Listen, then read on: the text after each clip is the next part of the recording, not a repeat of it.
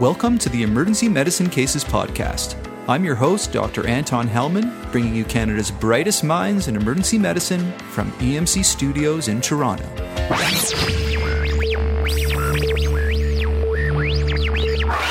And here's part two of the Weingart Himmel sessions on fluid management in sepsis and post intubation sedation and analgesia.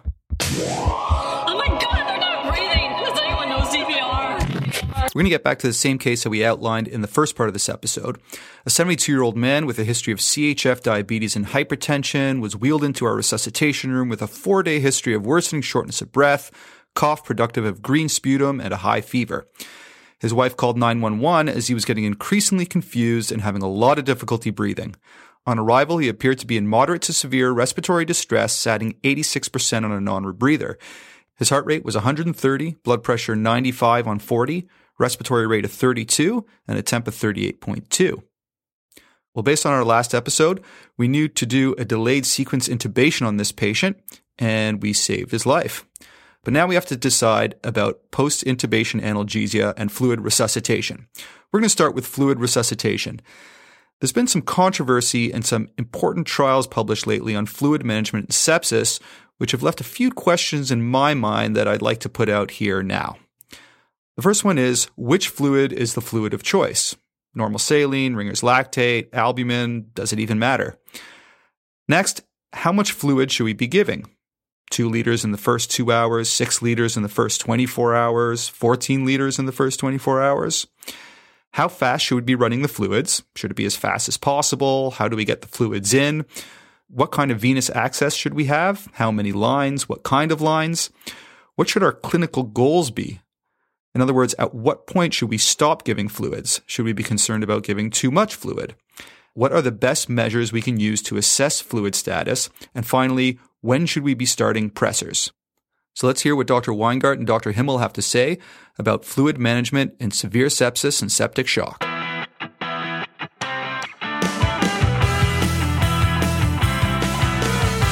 Dr. Himmel, let's go through all these questions one by one. Which fluid is the best fluid of choice? You've basically got three choices albumin, normal saline, Ringer's lactate, which is sort of a pseudo balanced solution. And you've got the more balanced solution, something like Plasma-Lyte, which we don't produce in Canada very much. You know, the truth of it is they're all fine. But let's be practical. Most emergency departments are going to use normal saline for the first and second and probably third liter. Now, every surgeon is going to tell you hyperchloremic acidosis, renal injury, and so forth. That may be true after 10 liters of normal saline, but the first or second or third liter normal saline is fine. If you absolutely have to use Ringer's lactate, no problem. If you want to use Plasma-Lyte, no problem. In the North American context, albumin, 5%, 20%, really isn't used. I think it's used more uh, down south, down under, so to speak, but I don't think it's really applicable, at least in the Canadian context. But the fluid is not plasma and it's not blood. So I would say saline's fine, Ringer's lactate's fine, and I think Plasma-Lyte is fine. But basically, the first couple liters are going to be normal saline in our context.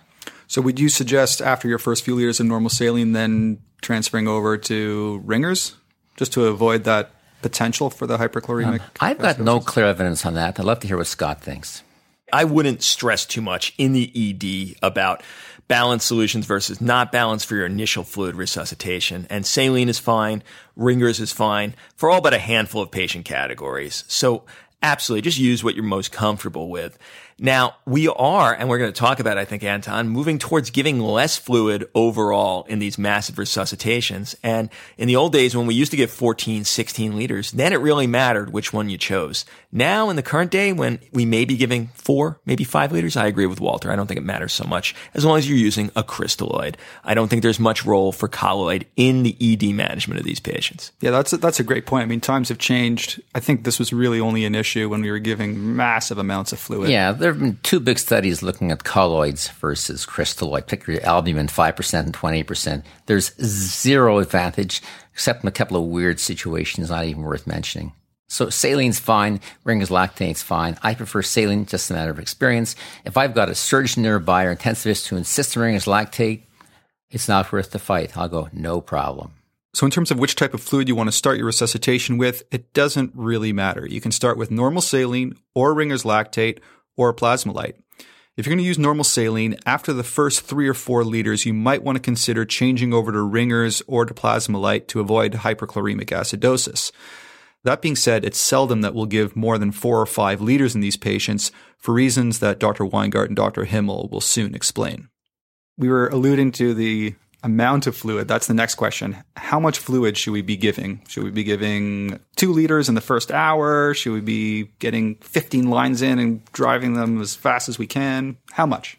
All but the Australian folks agree that you probably should give every one of these severely septic patients two liters or 30 mLs per kg, somewhere in that range to everyone as your starting point. They would say give one liter and uh, whatever. It doesn't matter.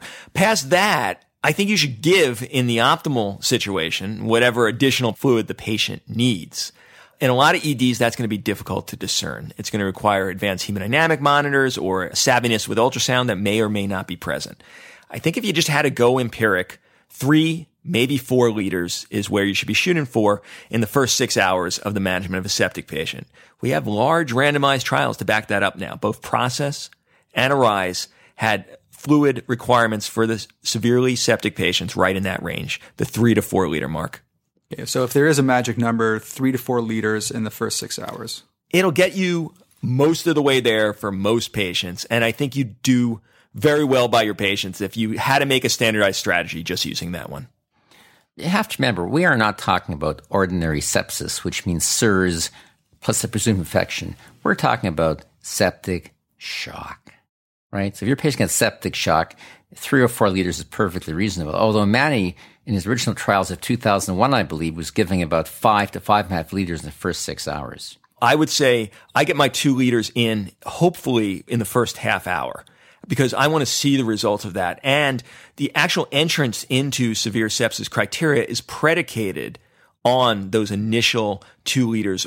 And as a result, uh, you can be in a circumstance where you have a patient who is initially hypotensive, their lactate is not greater than four, and you say, well, I'm not going to treat them as really sick until I have my 20 mLs per kg. And if you let that take two hours, I don't think that's very good for that patient. I want to know, am I putting them in the box of severe sepsis or not as soon as possible? So we put those first two liters under pressure bag and get them in and then reassess the hemodynamics of that patient. If they're now normotensive, okay, they're going to get admitted, but I'm not going to go full court press on them. I'm going to watch them. I'm going to reassess. But if they're still hypotensive, they are now severely septic and there's a whole bunch of things that now happen to this patient.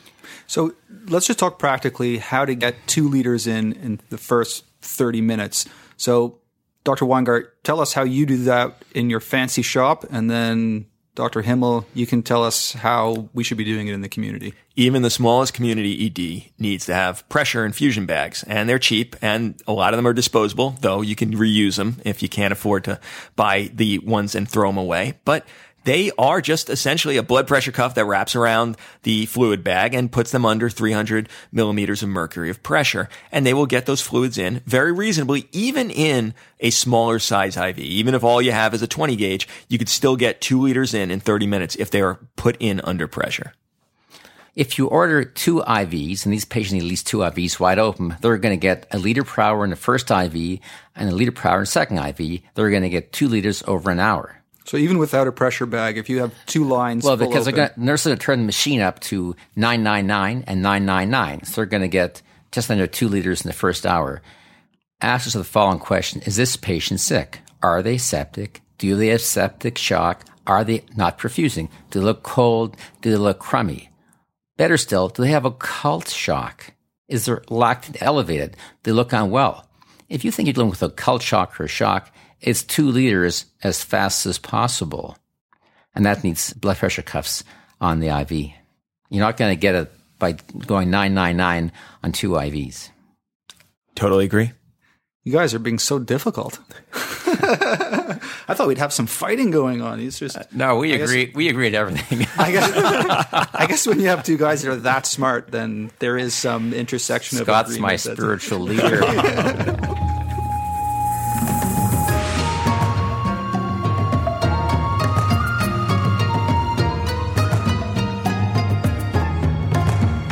So, just a quick review here in terms of how much fluid, how fast. Pretty much all severe septic patients should get three to four liters in the first six hours based on two recent large trials, the PROCESS and ARISE trials, which we'll talk about in a little bit. Dr. Weingart suggests two liters in the first 30 minutes or 30 milliliters per kg for the really sick patients via large peripheral IVs under pressure bags. You won't be able to get two liters in over 30 minutes with the order two large bore IVs full open without these pressure bags. Next, we're going to talk about venous access, IOs, and central lines in the patient with severe sepsis and septic shock. So, of course, not every patient is the same. Some patients are really, really, really sick, and some people are, like Dr. Himmel explained, occult septic shock. So, there's a huge range in there, and we're going to need different lines for different patients. So, for the patients with occult septic shock, two peripheral lines might be adequate. Dr. Himmel in which kinds of patients should we be doing more invasive venous access? And what do you suggest to our listeners for how we should obtain that venous access in the really sick septic shock patient? At the present time, the purpose of central lines basically is to give catecholamines. If you've got two good peripheral IVs, three be even nicer, you're going to be able to give lots of fluid. You're going to be able to give three liters an hour. So that's more than adequate. So I would say, based on the more recent trials, since the actual measurement of central venous pressure is being de-emphasized, since the measurement of central venous oxygen is being de-emphasized, a central line serves one primary purpose right now. is to safely give norepinephrine, or perhaps dobutamine if you're ever going to use that particular drug. So when you're at the point where you think it's appropriate to give catecholamines, you certainly want to be thinking at that point of getting central lines in. That's not to say you're unable to give catecholamines a peripheral line for a period of time. So let's imagine the most unpleasant situation where you've got a patient who's in shock and they cannot start a peripheral line and they're about to die. You only have two options right now start a central line or use an interosseous line. And they're both acceptable. If you're able to effectively get a central line, you're skilled at it, you're confident you can do it quickly, go for it. On the other hand, if you think you can't get that done in a matter of minutes, go for the interosseous. Through a the lower extremity, uh, you can get a liter per hour in, no problem. However, you have to remember in adults, if you want to give high flow IV fluids, the proximal humerus is the way to go. The proximal humerus is able to provide way more fluid than the tibia. And you can usually get IO in in a matter of five to eight seconds.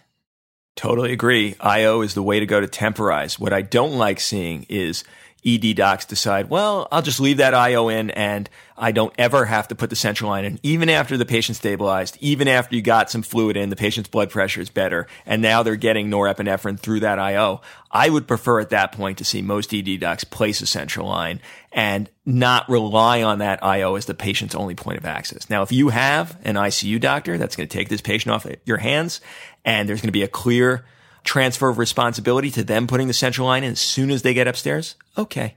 But otherwise, you might want to ensure reliable access that's going to last the patient through the next few hours. I couldn't agree more, Scott. So to save a life in dire situation, the IO. To continue treatment, central line or intravenous access or both. Boom. Okay, so if you need to temporize a crashing patient who you can't get peripheral IVs on within one or two minutes, use two IOs in each proximal humerus and two IOs in each proximal tibia if you need. Once your patient is stabilized, then get a central line in. If the patient's not crashing in front of you, use two or three peripheral lines for fluids and a central line if you anticipate the need for pressors, which you'll probably need to decide on after those first two liters of normal saline or ringers and should probably have the pressors going by the time the third liter is running rather than waiting until it's too late. Okay, so we've talked about how much fluid, how fast, how we're going to get it in. Now, the next question is when do we stop? What should our clinical goals be? Is there such thing as giving too much fluid in the septic shock patient? How do we measure these patients' fluid status? What can guide us in terms of ongoing management for fluids? It's a tough call. The hardest question to answer in critical care is Will my patient benefit from more fluid? It is still the toughest question out there. It's what I asked myself when I was uh, in the ICU, and it's what I continue to ask myself now. An easy answer, an answer your listeners may want to just use, is after three to four liters of fluid, if the patient's still hypotensive, put them on pressors and don't worry about the fluids until they get up to the ICU. And that would be a 100% reasonable way to go. And some would argue a better way to go than messing around with figuring out if the patient needs additional fluid or not. And we'll talk about that in just a bit. So, in terms of when to stop the fluids, if you want to keep it real simple, Weingart says it's okay if you just give your three or four liters. And if the blood pressure is still low, if they still have a MAP below 65, add pressors and maybe a bit of fluid or even no fluid until the patient gets to the ICU.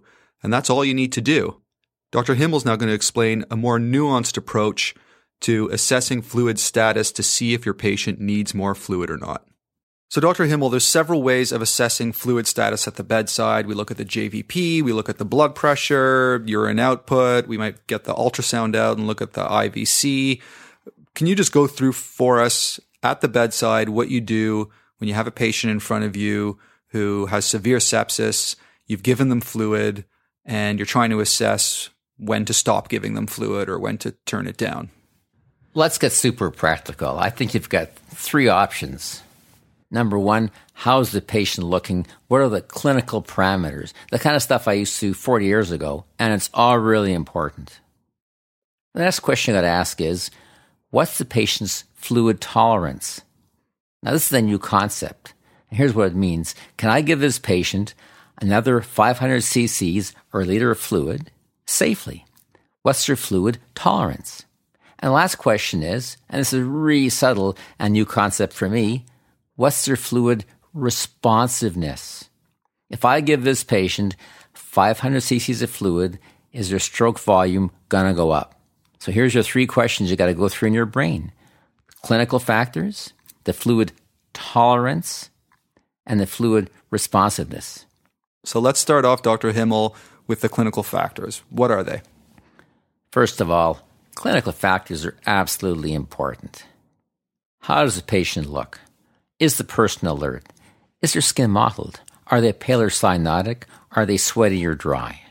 What's their heart rate? What's their blood pressure? And of course, what is the renal output? Why do these things count? Well, what's sepsis all about? Sepsis is about organ dysfunction. And when you do a clinical assessment, you can do a great job at assessing organ dysfunction. And of course, in the good old days, we looked at jugular venous pressure. And frankly, I still do. I love it. I'm the first to admit each of these things on their own are of limited value, but taken all together, they produce a very valuable piece of information that can guide you. So let's talk a little bit more about blood pressure, about what MAP you're going for. So in the 2012 guidelines, they said that we should be shooting for a MAP of 65. 65 is just fine. But 65 doesn't mean 55. 65 means 60 to 65. But certainly, absolutely, we know now you don't need a map of 70, you don't need a map of 75, and you don't need a map of 80. And for those of us who aren't looking at MAP very often and go more based on the systolic and diastolic blood pressure, could you just give us some rough idea of what a map of 65 is versus a map of 80? Okay, we want a map of around 65. Now, what does that really mean? Well, by and large, your monitor is going to tell you but we're talking a pressure of about 90 over 55.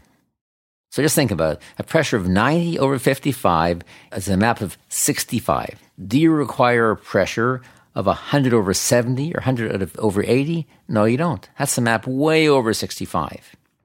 So map 65, your pressure's got to be at least 90 over 55 or so, and that's absolutely acceptable, but no lower.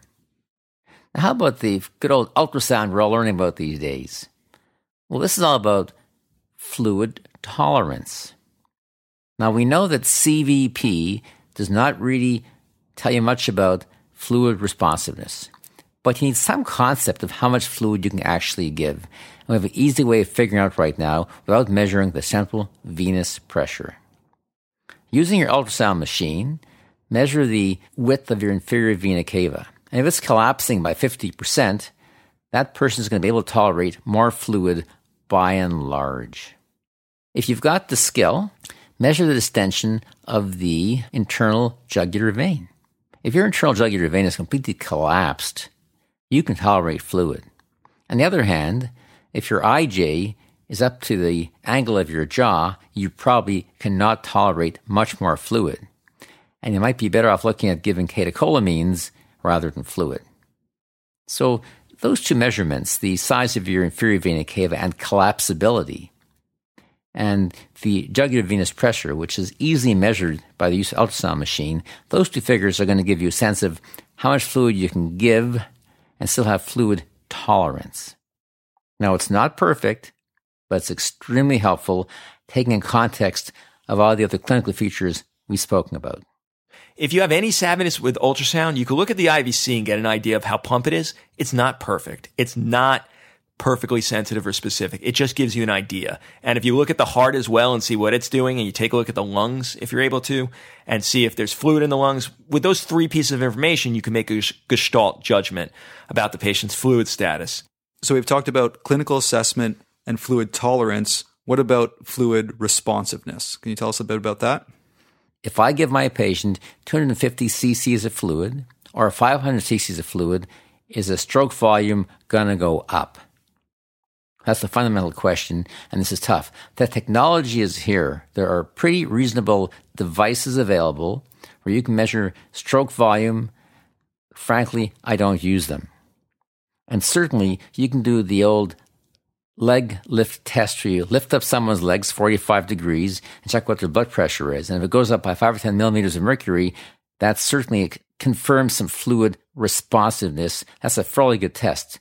So here's Dr. Weingart's take on the passive leg raise test to assess fluid tolerance in the septic patient you have a patient sitting up in bed at a 45 degree angle. You take a look at their blood pressure and then you lie them flat and raise their legs up to a 45 degree angle. And if there's an augmentation in their blood pressure, then they probably will benefit from fluid. And it's remarkably enjoyable to demonstrate once to a medical student to prove physiology in action. And it becomes very tedious when you have to come back to the bedside and do it every 15 minutes. What else can you do? You can measure the patient's end tidal CO2. If a patient is shocky and you've been giving them lots of fluid, three or four liters, and now they're getting inotropes, and your question is, should I give more fluid? Here's one thing that you can start to think about. Give them 500 cc's of fluid, even 250, and look at their end tidal CO2. If their end tidal CO2 goes up five centimeters of water, that's called fluid responsiveness. That's a beautiful measurement of telling you give more fluid. I don't think I personally am really there yet. Now, Scott definitely is, but I'm not there yet. So I basically rely on the ultrasound machine and clinical factors. But I think a couple years from now, we're going to be looking at, I will be looking at a lot more use of stroke volume as well as end tidal CO2 and pulse pressure variability. But at the moment, I'm not using it, but certainly many of my colleague states are using it at this very moment and using it very well. And I admire them. So, in terms of assessing whether a patient needs more fluid or not, you can keep it real simple, like Dr. Weingart said at the beginning. Give three or four liters. If the MAP is still below 65, start norepinephrine and get them to the ICU. If you do find yourself in a situation where you need to assess the fluid status and see if the patient needs more fluid or not, you want to assess the clinical factors, and then you want to assess fluid tolerance and fluid responsiveness. In terms of assessing fluid tolerance, the best thing to do is use your ultrasound machine. Assess the IVC to determine whether there's 50% collapse or not.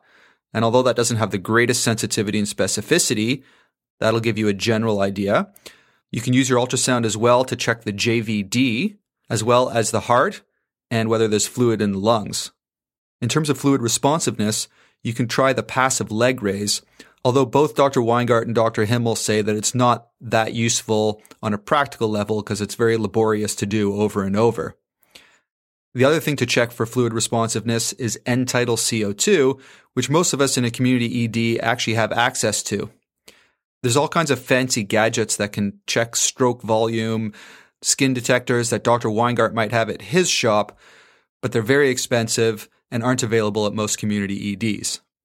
Next, Dr. Weingart's going to go back to keeping it simple, just giving three or four liters and then starting norepinephrine and explain why this might be a good approach. So clinical assessment, JVD with or without ultrasound, and then you use your ultrasound to assess IVC and the heart. You could, or you could just give three or four liters. And the reason I say that is not because you're failing the patient by doing that. It's because there's a new concept about the way we use catechols that has changed my entire vision and how I talk about this stuff in terms of fluid management in the ED for these severe septic patients. I'm at the edge of my seat, Dr. Weingart.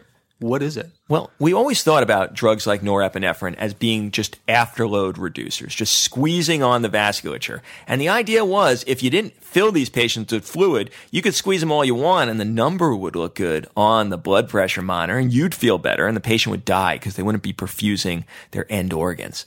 But what we've discovered, and we've suspected it for a while, and now the trials came out in the past two years, low doses of vasopressors, their initial action is to squeeze the venous side, to actually change an unstressed volume to a stress volume, meaning you're recruiting all this fluid that's just sitting there in their venous capacitance vessels and bringing it into the bloodstream. Now, when you think that through, what that means is after you give those three liters of fluid, if you put them on a low dose of norepinephrine, you're giving additional fluid, but you're not doing it externally. You're recruiting the patient's own internal stores of fluid that have left their bloodstream due to the cytokines and now you're bringing it back into the bloodstream. And as a result, you augment preload, you augment cardiac output while maintaining perfusion to the end organs. So I think any patient after three to four liters should be on a vasopressor. And my Australian friends think after three to four liters, you should only be on a vasopressor with no additional fluid given in the ED. Yeah, this was a real new way of thinking for me. Years ago, I used to think that the purpose of adrenaline and noradrenaline was to squeeze the arteries and raise your pressure. But think about it. When you increase the afterload, you could actually be decreasing cardiac output. As the resistance goes up, you may be impairing cardiac output. So the purpose of vasopressors clearly now is to decrease venous capacitance so you don't waste all your fluid. Now, of course, we're talking about starting with two, three, four, five, six, seven, eight mics per minute, not 30 mics per minute of norepinephrine. So, practicalities two liters in the first 30 minutes. You're going to be going to three or four liters the, within the first two hours. Once you're at about three or four liters and the pressure is not above about 65 MAP, and we'll talk about that number, then you want to go to norepinephrine, the vasopressor of choice you'll then do what with the fluids? Zero fluids, 200 cc's an hour. We stop all regular infusions of fluids on these patients and pretty much every critically ill patient. And we look at them. We use the clinical judgment Walter talked about. We may use ultrasound or other devices to decide if they need additional boluses. And that's all we're doing in the first 24 hours on these patients is either nothing or a bolus under pressure to see the results instantly. And in the ED, in the emerge for the management of these patients, I think if you put them on a reasonable dose of norepi and they're doing well after those three to four liters, you could just let them ride and they should be okay until they get to the ICU. Scott, in your experience, what's the reasonable dose in this situation? Yeah, you, you said it. You know, two, three, four, five, six. If I'm getting beyond 10, I'm now asking myself, do they need more fluid? Am I missing something? Is this all an inotropy issue? Do they need an augmentation of their actual squeeze? Is their calcium okay? Am I missing an endocrine cause? Are they really hypothyroid or uh, adrenally suppressed? I'm asking myself a bunch of questions to try to figure out what's going on in these patients. Makes perfect sense to me. So the summary is two or three liters, not doing great. MAP is low. Clinically, the person's a problem that's when you start your norepinephrine. No later than that. That's an ideal time. We're moving to much earlier administration. I would start them off peripherally, just like you said, Walter, and I would temporize the patient with it, and then I'd get a central line after they stabilized. Okay, you had mentioned the process and arise trial, how things have changed since the Manny Rivers early goal directed therapy. Can you just give us the lowdown on what these trials show us and what we should be practically doing in the emergency department? What's your take? Uh, I thought it was ready for prime time at the point of process. Uh, most of the people in the states didn't agree. They were waiting for Arise to come out. Arise showed the same thing, and it's what we suspected for a while. What gives you the mortality benefit in severe sepsis is caring about your patient. In both of these trials, they all got super early appropriate antibiotics. That's a stop point. If you're not doing that, forget it. Your patients aren't going to do well. So that's a given. Past that, you need a reasonable amount of fluid, vasopressors, if the patient requires them. You need not to kill them during intubation, and you need to admit them to a monitored setting where someone will continue to watch them and not let them decompensate without being uh, recognized as quickly as possible. If you do all that, I don't think there's any additional benefit that's going to be seen in these large trials to all the other accoutrements like CVP, SCVO2, advanced hemodynamic monitors. So, for those of you who aren't familiar with the ARISE trial, this was a prospective randomized control study at multiple centers with 1,600 patients that examined the benefit of protocolized early goal directed therapy, which included monitoring the CVP, the central venous pressure, and the SCVO2, the central venous oxygenation saturation, versus usual care. And this was in patients with severe sepsis and septic shock. They found that there was no difference in mortality between usual care and treatment with early goal directed therapy bundles. The mortality was 19% in both usual care and early goal directed therapy arm at 90 days. So the bottom line is that it showed that monitoring central venous pressure and central venous oxygen saturation was of no added benefit. Just two things. You don't have to measure the CVP because it's not that useful and don't have to measure central venous O2 sat. But you have to do everything else. Recognize sepsis early, give fluids early, treat the patient aggressively early, give catecholamines when appropriate after two or three liters, and give antibiotics early, early, early. If you've done that and you're doing a good clinical assessment and you're committed and you're watching the patients, there is very little additional benefit probably none, of measuring a CVP and measuring a CVO2. On October the 1st, the Surviving Sepsis campaign released a two page summary discussing the ARISE trial and the PROCESS trial. And I was absolutely knocked off my feet, where they actually stated they are going to consider changing their protocols. But they emphasized two things. The original protocols worked fine. They certainly weren't harmful. And number two, the preliminary bundle, recognition, initial lactate, lots of fluids, appropriate catecholamines is essential. If you've been doing that, you've been doing a great job all along. And in fact, the truth of it is, in many communities, we've been following the PROCESS trial and we've been following the ARISE trial suggestions for the last 10 years.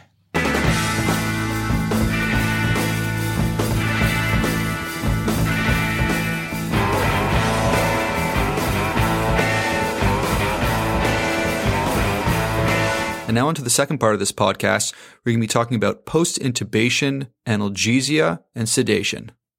So, we're going to keep on going now with the same patient, our 72 year old gentleman who has now been saved by DSI, who's been given appropriate initial fluid management, and you've been called away to see another patient. The nurse pages you to tell you that the patient's now pulling at his ET tube and needs sedation. Now, my simple understanding is basically that if we under sedate and under analgesize critically ill patients, it's bad. And if we over sedate and over analgesize these patients, it's also bad. Dr. Weingart, why is it so important to provide just the right amount of sedation and analgesia in the intubated patient?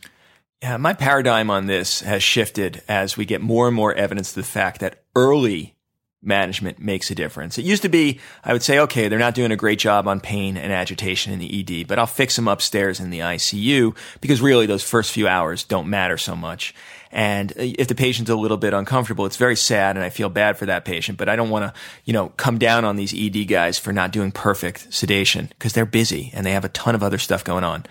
There's been a couple trials now showing those first few hours of care post intubation, the time in the emerge may very well play a role on the patient's final outcome. And the reason is a disease state called delirium.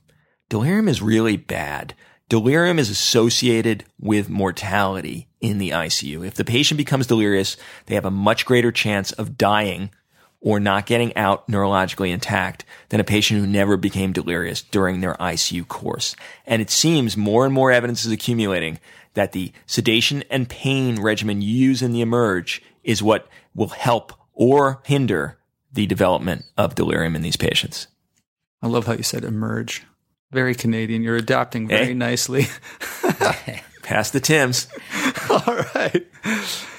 So, Dr. Weingart, how do you know exactly how much is the right amount? What kind of measurements are you using? The protocols out there now from the critical care societies call this regimen PAD, P A D, and that's the order you go in pain, then agitation, then delirium. So the first thing you treat is pain. Up front, these patients need potent analgesics to make up for the fact that they have a large plastic object shoved in the back of their throat. If you want to understand what these patients are going through, just take two of your fingers and jam them in the back of your throat. And then you will understand that first of all, this is miserable. And second of all, giving doses of midazolam or Ativan don't change the fact that it's miserable. If you give enough of them, eventually the patients will stop complaining. But they are still going through a catechol storm. They are still activating all their pain receptors and they are still now prone to delirium. Your first goal after intubation is to eliminate the pain and suffering of that ET tube and all the things we do to these patients.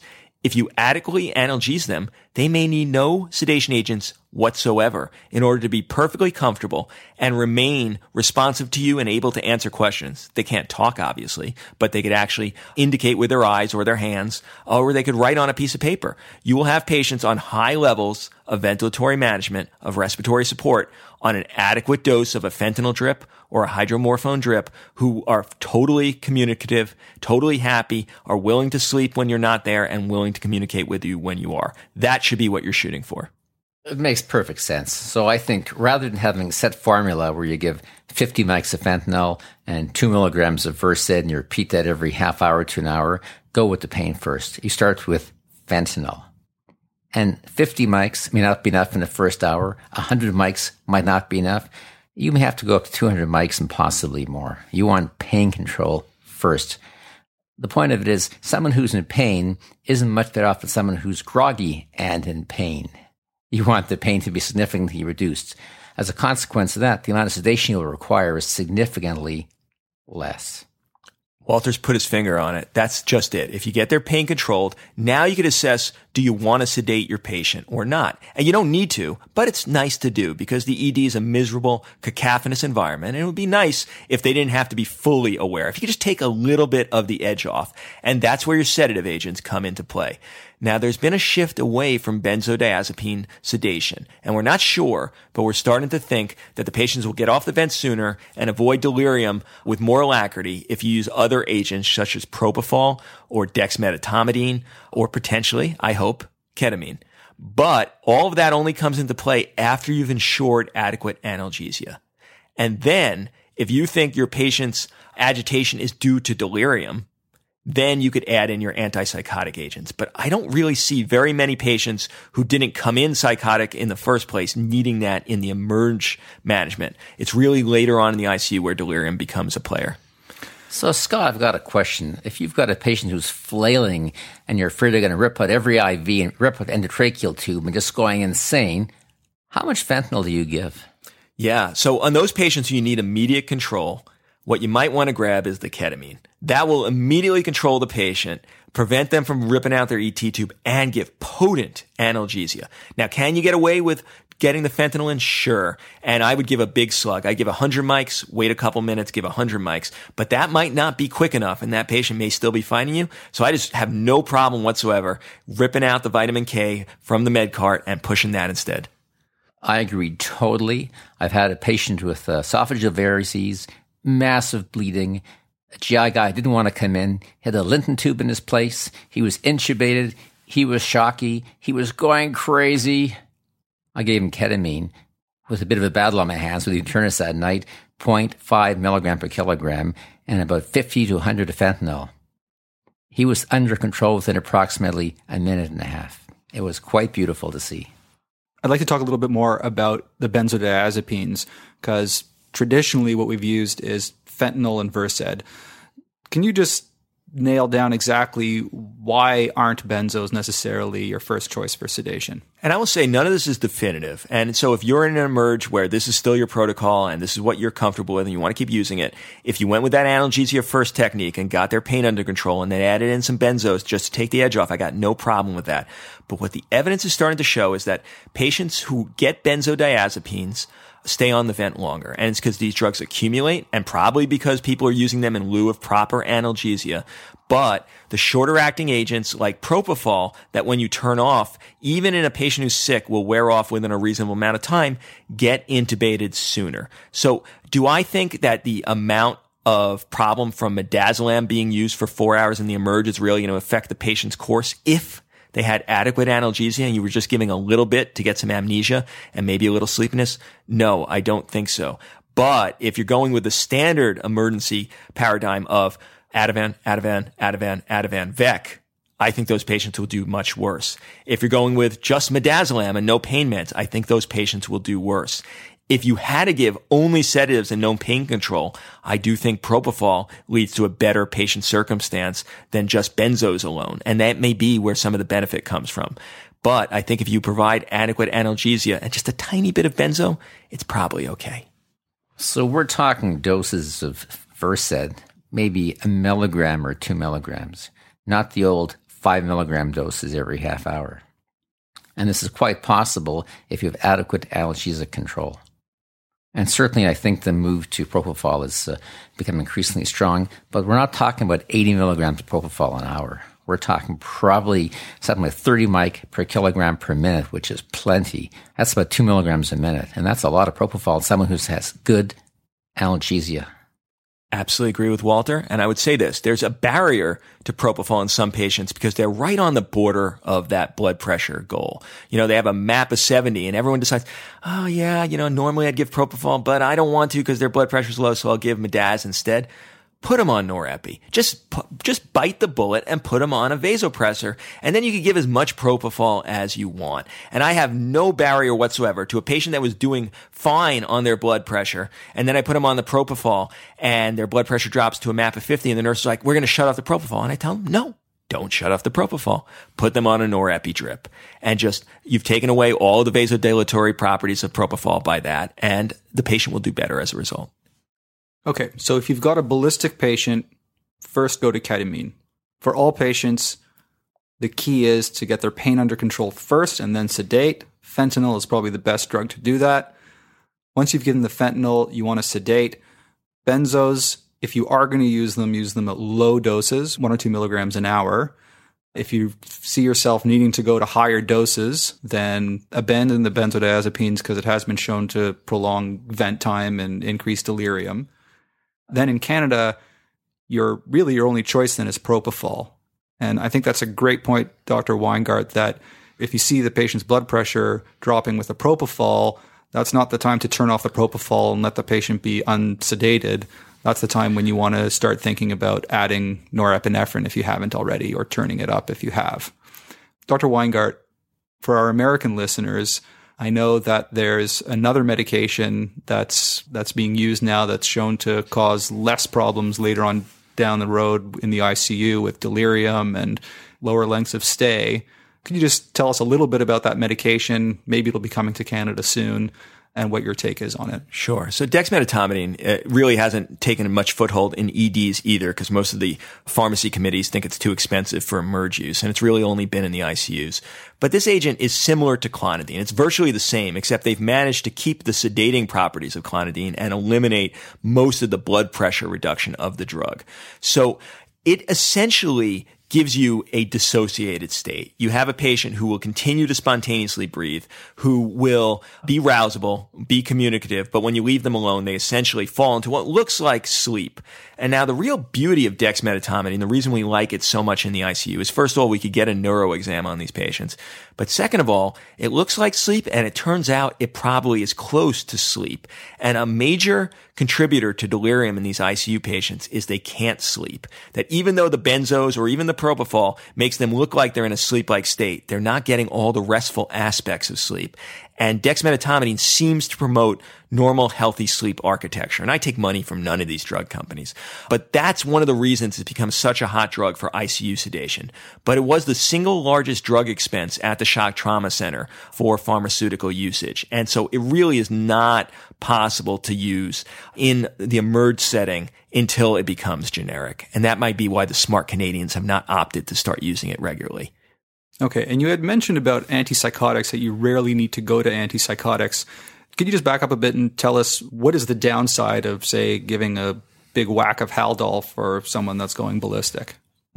If they weren't ballistic before you intubated them, they didn't suddenly become psychotic as a result of interaction with plastic in their oropharynx.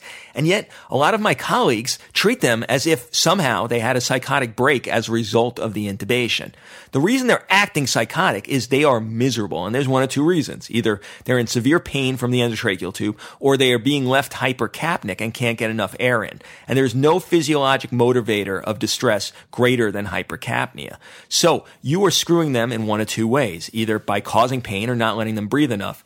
Opioids will fix both of those circumstances. If you give adequate pain meds, you should have a patient that is lying comfortably in bed. And then you can decide whether you want to give sedation or not. And only at that point, when you've exhausted both of those things, should you consider an antipsychotic. In the emerge, that will not happen very often, where you've exhausted your pain and sedation regimens and now need an antipsychotic agent. Absolutely. The treatment of urinary retention is not IV morphine. And the treatment of delirium secondary to pain and suffering hypoxia is not an antipsychotic. And furthermore, as we know, the antipsychotics can widen the QRS complex, they can widen the QT interval, they may have unpredictable effects on blood pressure. Uh, they're pharmacologically a messy drug to use in this context, and they do not treat the problem. I, I couldn't agree more that patients don't suddenly become psychotic because they're septic. They may appear psychotic, but that's not their real problem. So we're going to wrap up this podcast by doing a little bonus on push dose pressors. Now it's important to know that currently there aren't any good studies showing the benefit of push dose pressors in the emergency department. However, the anesthesiology literature does support the use of them in the operating room. So most of this anesthesiology literature examines push dose pressors to reverse or prevent transient and recurrent hypotension induced by spinal anesthesia during C-sections. Literature generally shows excellent response in patients with regards to improvement in blood pressure and prevention of hypotension when used prophylactically. Now let's think about some of the potential indications for using epinephrine as a push dose pressor in the emergency department. So first, we've all been in that situation where we intubate someone and then immediately their pressure dives. So in this situation of a normotensive patient who suddenly gets hypotensive post intubation, you can restore normotension while giving your fluid bolus. A second indication might be in severe anaphylaxis. Thirdly, in post procedural sedation, so in a hemodynamically unstable, drug sensitive old patient who dumps their pressure after giving propofol, for example, then a push dose epinephrine might bridge them until you can do something more definitive. And then finally, the patient with sepsis who comes crashing in with a map below 65, who you're getting those peripheral IVs in, you're starting fluid boluses under pressure bags, but they're really about to crash and you want to get something in there while your nurse is getting the norepinephrine. You can give push dose epinephrine in that situation as well.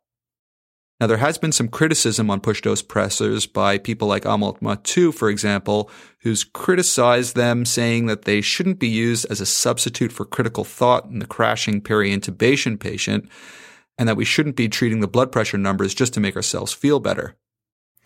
So let's hear what Dr. Weingart has to say about push dose pressors in the ED. What you are doing is essentially giving the exact same medication you would as a drip of that medication, whether it be phenylephrine or epinephrine. You're not doing anything magical. You're not doing anything out there. It's not even that cutting edge. You're just changing the way it's administered to something you could control as opposed to having to wait for the emerge or ICU nurse to mix up a drip.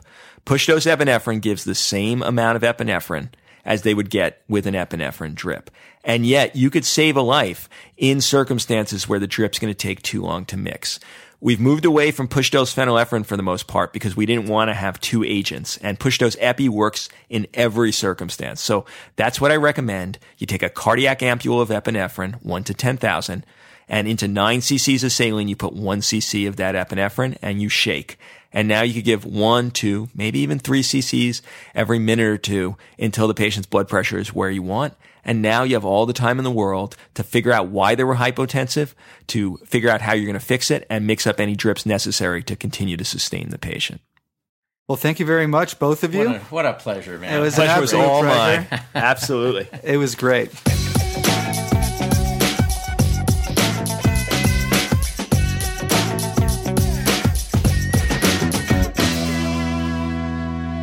And this month's quote of the month is from Thomas Edison. If we did all the things we're capable of, we would literally astound ourselves. Just one more announcement before we go. The EM Cases team has been working diligently with a designer on a huge project called EM Cases Digest. What is EM Cases Digest, you ask? Well, it's a new book series. Kinda. Actually, it's more like a series of e magazines. We plan on releasing eight e magazines representing the eight pillars of emergency medicine. The first one is going to be on trauma and MSK, which will take all the best stuff from all the EM Cases episodes on trauma and MSK and present them in a beautiful, user-friendly e-magazine where you can work through cases and Q&As and design your own learning journey with links to videos, images, podcasts, and other educational resources. And the best part of it is that they're all free. All you need to do is sign up at the EM Cases website and it'll take you to a page where you can download the e-magazine. I want to sincerely thank Taryn Lloyd, Michael Misch, and Niran Argintaru for their amazing work they've done putting together the EM Cases Digest series. I really hope you enjoy them. So until next time, take it easy.